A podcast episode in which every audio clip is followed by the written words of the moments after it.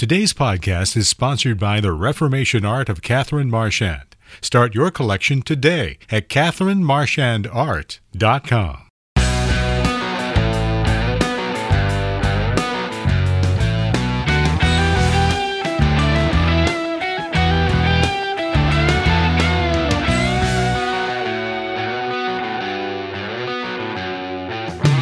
Welcome to Mortification of Spin, a casual conversation about things that count with Carl Trueman and Todd Pruitt. Mortification of Spin is a weekly podcast from the Alliance of Confessing Evangelicals. Let's join this week's conversation.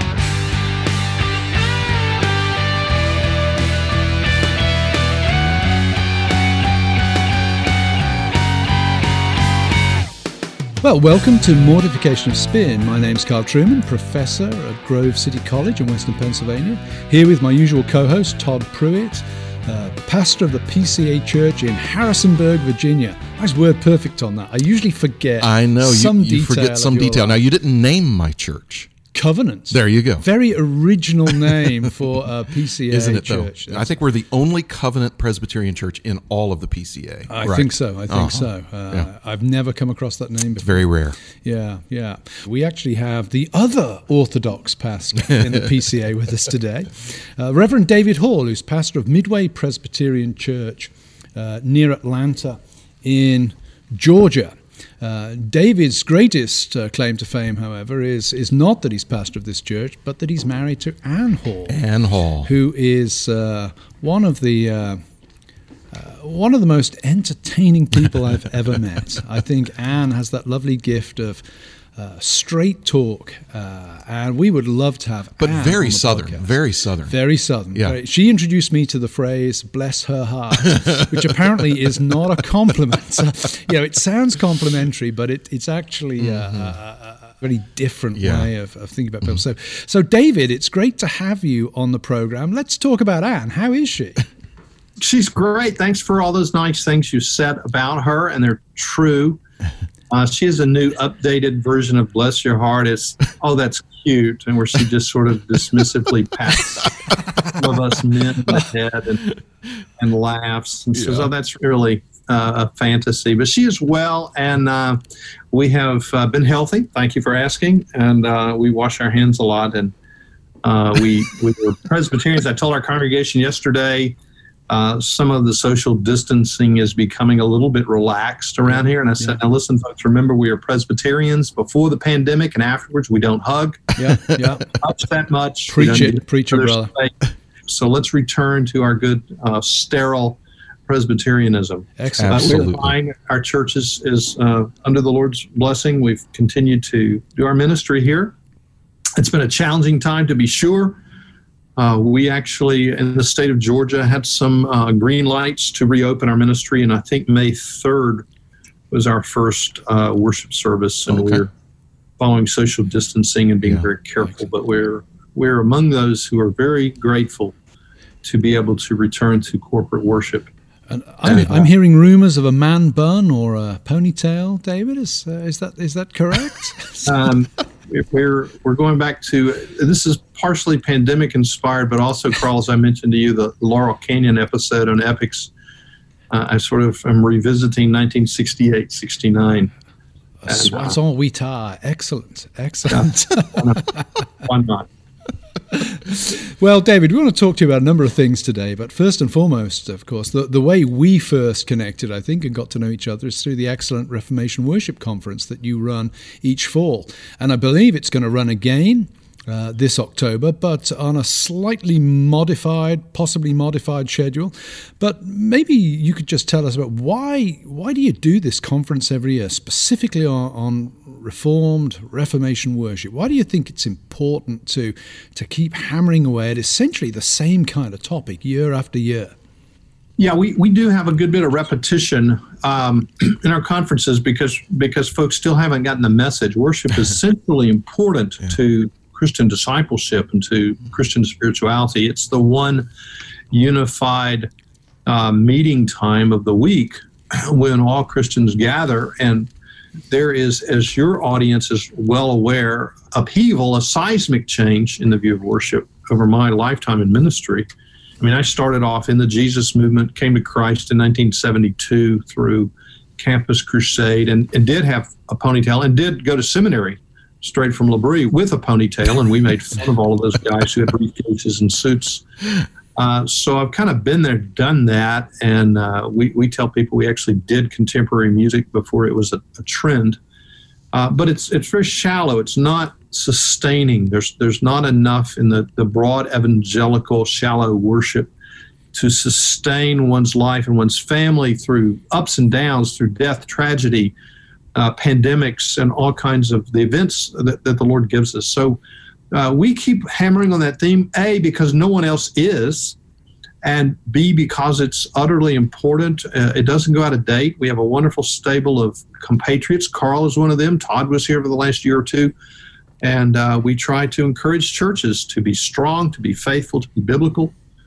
That's good. Um, I, have really appreciated the content um, these last couple of years I've attended, and you, you just mentioned uh, uh, uh ha- having an autonomous zone, which of course uh, makes me think immediately of of some of the love and the harmony that's going on up, say in in in Seattle r- right now. Um, we are living um, at the risk of being very cliched here, we are living in very fascinating times right now. Uh, there is a, a, a, a nearly puritanical, uh, to, to, use to use a, a, negative reference to the Puritans, um, nearly a puritanical insistence on moral conformity uh, right now, the likes of which I don't think I've ever seen in my lifetime. Uh, uh, th- there's there's a, a, a, system that is being birthed that has its own dogma. Um, uh, uh, heretics have been identified and are being dealt with swiftly, and um, a, a, whole moral structure um, is being uh, put together uh, right before our very eyes that I think would make a lot of uh, uh, mid-century Baptist legalists blush um, with just how insistent they are on on on conformity. of course, you know you, you you know what I'm talking about right now. In fact, I think you've kind of termed it the, the, the new perfectionism uh, that's going on. Uh, un- unpack that for just for just a moment, if you will. Yeah, sure. It's it's it's sort of amazing as as a father who has has two daughters. You know, you always hope for your daughters to be safe and not not to be sexually harassed. And with the rise of the Me Too movement a couple years ago, uh, it's been breathtaking to see sexual morality in the workplace change to a puritanical version, which in, in one sense I cheer uh, as, a, as a biblical Christian uh, to, to have told us even as recently as say 10 years ago that in workplaces every creepy sexual harasser would be prosecuted or removed from any public position yeah.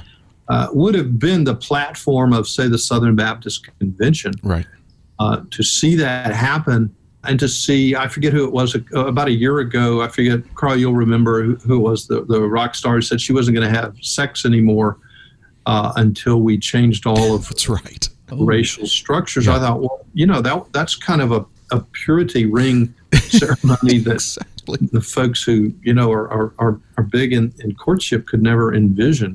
right. Uh, and now to see statues brought down and, and public buildings renamed uh, even as a Southerner, uh, I'm not a fan of, of Woodrow Wilson's internationalism uh, and his political platform. And to see Princeton rename mm-hmm. Uh, their School of International Relations and drop his name, uh, it, it's just fascinating. And, and to see the purity, the moral purity with which secular movements are going. And, and, and one can never go far enough, one can never repent enough, one can never reparate enough to satisfy uh, certain critics. And as a fairly typical normal sinner, I'm quite a fan of forgiveness and repentance mm. and confession yeah. and uh, being, being freed of, of sins. But in the present secular milieu, it's virtually impossible to ever be righteous enough. And and so it reminds me, Ann and I just had a short visit with my mom uh, over the weekend, and, and it reminds me of what, you know, my Methodist mother always repeated these Methodist tropes. You know, nothing good ever happens after midnight. Right. And uh, now we find, you know, secular folks uh, miming those. uh, and and calling for an equality of income and perfect utopian racial harmony. It, it's it's man, you're you're going to announce Carl and, and Todd. It's going to be a great world probably within a week. That's right. Uh, the the eschatology is is is is rampant uh, to think that we have such utopian uh, possibilities. Mm-hmm. And so this it, new perfectionism is, is just uh, it's it's breathtaking to me. And it's extraordinary uh, that you know at, at, at, the dawn of the 20th century, of course, um, mainline Protestants thought. With a lot of the rest of the world, at least the, the, the, the intellectual elites, mainline Protestants thought, you know, the 20th century is going to usher in a, a golden age. They, they named their magazine in anticipation of that, the Christian Century. Uh, you, you, had writers like H.G. Um, Wells, who had been uh, utopianists early on, though, but but then after the Great War and with the dawning of, of the Second World War, um, all of these former utopianists uh, became uh, pessimists. You know, I think about William Golding and Lord of the Flies. Um, you know, Golding early on had been a, a, utopianist. He was one of those that thought the 20th century, with our advancements, is going to, to, to yield an equal, prosperous, peaceful culture. And after the, the millions of lives lost in wars, he he wrote Lord of the Flies. Uh, you know, put some innocent boys on, on an island, and they're going to eventually kill each other. And yet now, uh, just decades later, we have not learned the lesson about human depravity very well. I mean, I my my thought the other day was. I never saw anything as legalistic in my Southern Baptist upbringing as what I'm seeing in, in the, the legalistic secularism that's going on right now. Right. Yeah, and it's it's a strong force. There's a, there's a desire for perfectionism. Uh, I, I, think in the in the short note I, I said to you the five points of neo perfectionism. Uh, I could summarize as, mm-hmm. as looking for morally perfect public displays, aspiring for utopian economic distribution, sex free workplaces, a monastic purity of intent and no legal structures. I mean, it's yeah. it's it's sort of like, you know, an Anabaptist zone uh, of, of entirely perfect sanctificationism that has already come in. And and even back in the early spring, Ann and I were reading some newspaper articles about how millennials don't go to bars to drink alcohol anymore; they go to pubs for energy drinks and uh, my friend Barry Shane uh, from the political science department. You know Barry, Carl, have you met him? I have not. No. Wonderful, wonderful man. You should meet him. Uh, he's he's probably about to retire, but he's he's at at Colgate. Um, and even 20 years ago, he said there there was a an attempt to remove fraternities from campus because they were entirely too testosterone based. Um, and, and one can never do enough. So right. guilt is guilt is served in heaping doses, and, and even sincere repentance is mm. impossible. Right. Uh, it's sort of like you know being asymptomatic with COVID nineteen. Uh, not to get into that, I know that's a hot button topic, but you know, if a person is asymptomatic with COVID nineteen and they never have any symptoms and they never spread any symptoms, how bad is that? Right. it's an impossible category, and I think the the neo Puritans, who are secular Puritans among us, uh, have created conditions of societal expectations uh, that simply cannot and never will be uh, met.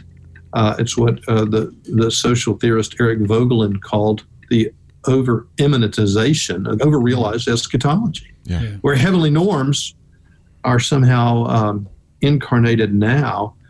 Uh, and you're right, Todd, that, that, that, those don't last. There's, there's a wave to these social movements. Uh, you you men are both a good bit younger than I am. I, I actually lived through the '60s, in my hometown. Ponytail and all. Yeah, in, in Tennessee, you know, I lived in Memphis. Dr. King was shot there. We had yeah. three successive summers of, of burning, uh, of riots, and and you know there were there were very tense times, and I think we see that being repeated. Uh, but one of the things that strikes me, as I shared with a coworker last week, one of the things that strikes me, and I, I saw over the weekend a Pew survey noted that five out of six protesters were white mm. uh, in the last month. And one of the things that strikes me is that of the of the young people I know involved in these, heavily involved, they're from very affluent right. white homes uh, in the economically blessed West, and they have plenty of time. This neo leisure class also has plenty of time for outrage. Yeah, yeah. Uh, but throughout the world and throughout history, um, those who are working class and those who are truly oppressed don't seem to quite have uh, the discretionary time on their hands Yeah. Yeah. uh, for some of these things. So it's a privilege. It really is a privileged class calling for privileged people to surrender their privilege. That's I mean that's a At some point point. in time, those will loop back. You're right. You, you're going to know they're going to loop back, and, and some at some point in time, those those cycles will re- reverse back and bump into each other. Right.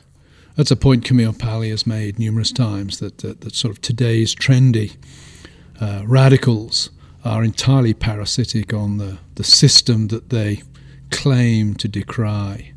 I wonder, David, uh, I was very struck a couple of years ago. I read David Rieff's book, In Praise of Forgetting.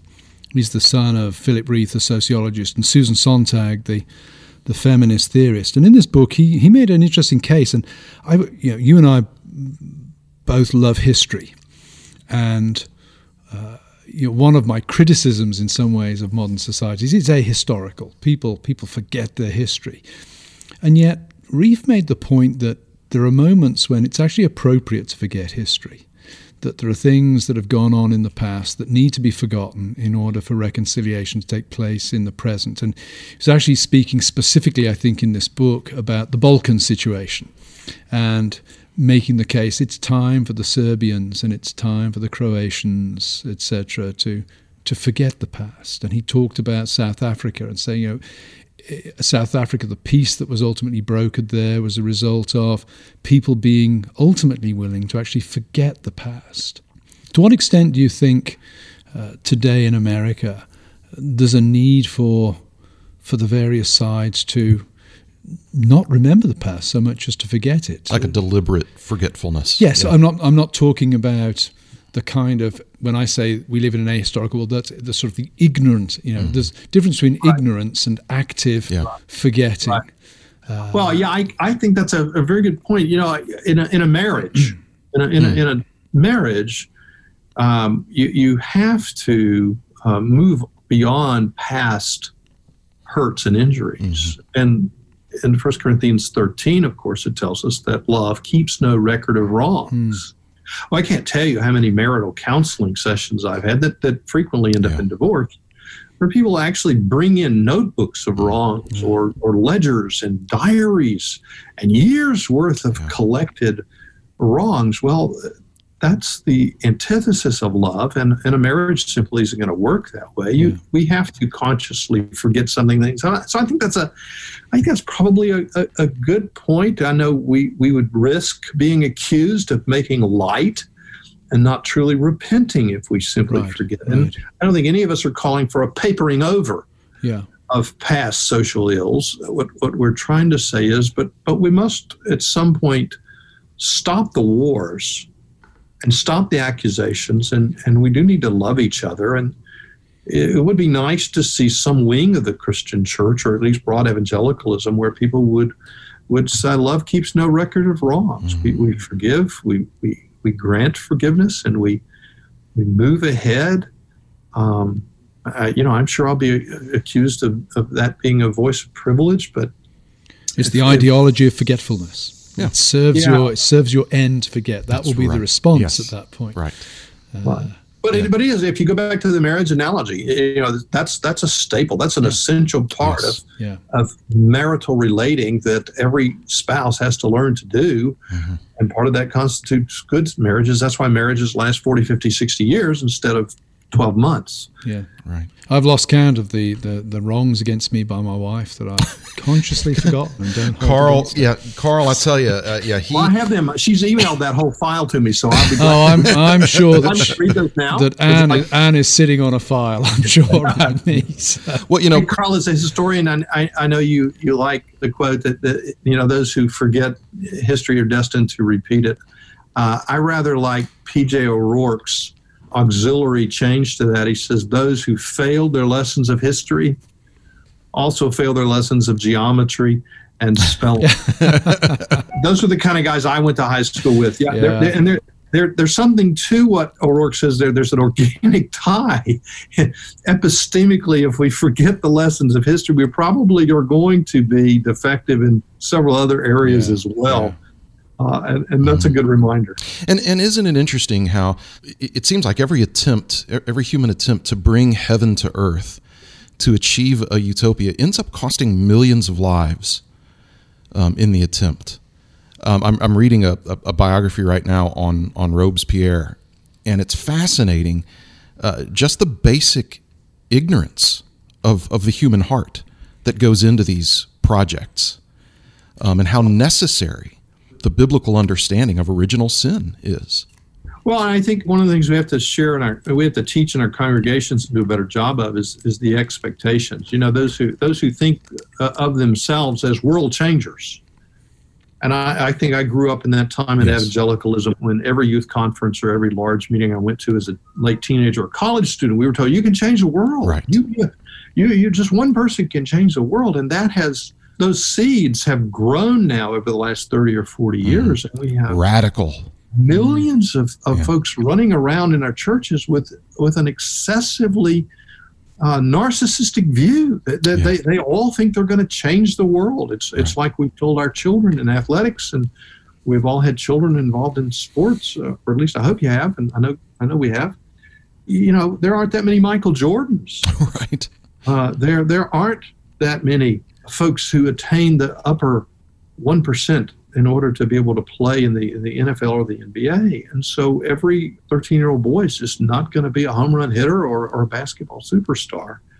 And yet we tell them, and, and our, our mothers mean well. I mean, I think we're living through a generation in which our, our Methodist mom's voice, I, I think particularly of, of, Sarah Young's books, mm. uh, it's kind of like a, a, a, Methodist mom's voice cheering her children yeah. on, saying, You can do it, sonny. You can be anything you want to. Pull yourselves up by the the bootstraps. You can be anything you want to. And my mom told me that. And well, I'm sorry, it's not true. I hope right. my mom's not listening. yeah.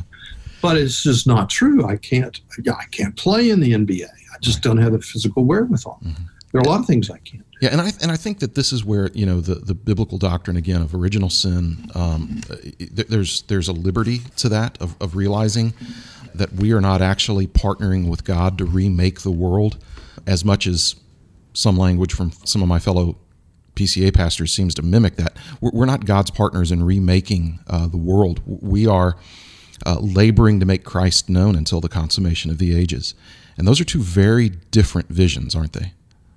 Yeah, they are. And I, you know, I've learned a lot from from medical professionals over the years. A lot, a lot of Americans hate docs because they make a lot of money, and and particularly in some specialties, they're sort of snobby and that that happens. But I've had the privilege of working with a number of uh, medical doctors on sessions, and the thing that struck me it was the medical doctors who taught me the reality of the finiteness of our health, that health insurance wasn't going to fix us. Mm-hmm. Uh, and that we all have physical maladies. And, and what's most refreshing, if you look around, the doc you love or the professional you love, and I hope the pastor you love, has a limited view of his own efficacy right. and self-importance. I mean, we keep we keep telling people over and over again in our church, we, we, we love you. We will walk through whatever this crisis mm-hmm. is with you, but there's just not a whole lot we can right. fix. Right. We can preach, we can pray, we can trust the Holy Spirit to do his work, but we can't make cancer go away. Mm-hmm. We can't cure world hunger. Uh, I can love my neighbor yeah. this day and we should be busy doing that. So these massive macro views for college students to imply that a 22 year old is going to change the world really misleads them. Yeah. It sets them up for great frustration uh, when they, they realize 10 years later that the world is a pretty big place. Economic systems are actually very tenuous and they don't, they're tenacious. They don't change very often. And we're, we're small, small people. And I'd rather be in a church or read a theologian who understands that he has a limited calling mm-hmm. uh, and we should be faithful in those areas uh, than someone who's going to mislead me into thinking that we can change yeah. uber structures it right. just it just uh, is it's it's a it's a deception yeah. and so to our audience we say be joyful and satisfied in living the ordinary Christian life. Love God, love your neighbor. Please don't try to change the world. Um, the, the, Lord is is going to do with His world as as He pleases. Um, but until Jesus comes, uh, love God, love your neighbor, and you'll have a far greater impact on people's lives if that's what you're seeking by doing that, rather than to try to quote change uh, the world. Well, our guest has been. Uh, uh, David Hall, pastor of Midway Presbyterian Church in the greater Atlanta, Georgia uh, region. Be looking for, and we'll certainly promote on our site, uh, the upcoming uh, Reformation Worship Conference this fall that's going to be held, Lord willing, at, uh, at that wonderful church. And uh, if you would swing by our website, mortificationofspin.org, we have a giveaway for you. It's a book by David Hall called The Arrogance of the Modern. The Arrogance of the Modern. Um, I have this book. It is a wonderful, rollicking read and a great assessment of, of our present uh, cultural moment. And uh, I think that you'll enjoy it a great deal. So if you'll go to our website, mortificationofspin.org, you can register to win a copy of The Arrogance of the Modern. David, thank you for being on with us today thank you. We we love MOFs. Love what you're doing. Keep being on that cutting edge. Um, and uh, thanks thanks Appreciate for the time. Thanks, David. Well, to our audience, thank you for joining us today. And we'll look forward to talking to you next time on Mortification of Spin. When you see the Southern Cross for the first time, you understand now why you came this way. Cause the truth you might be running from is so small but it's as big as the promise, the promise of a coming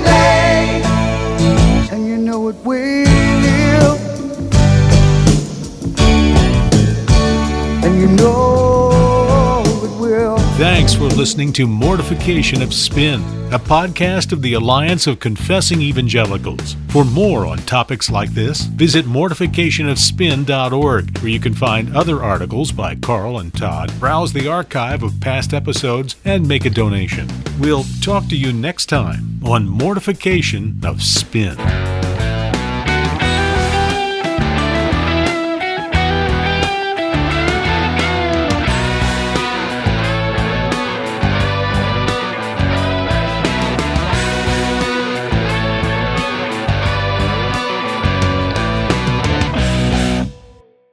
Hi, friends. Have you ever said to yourself, I would like a career in radio announcing?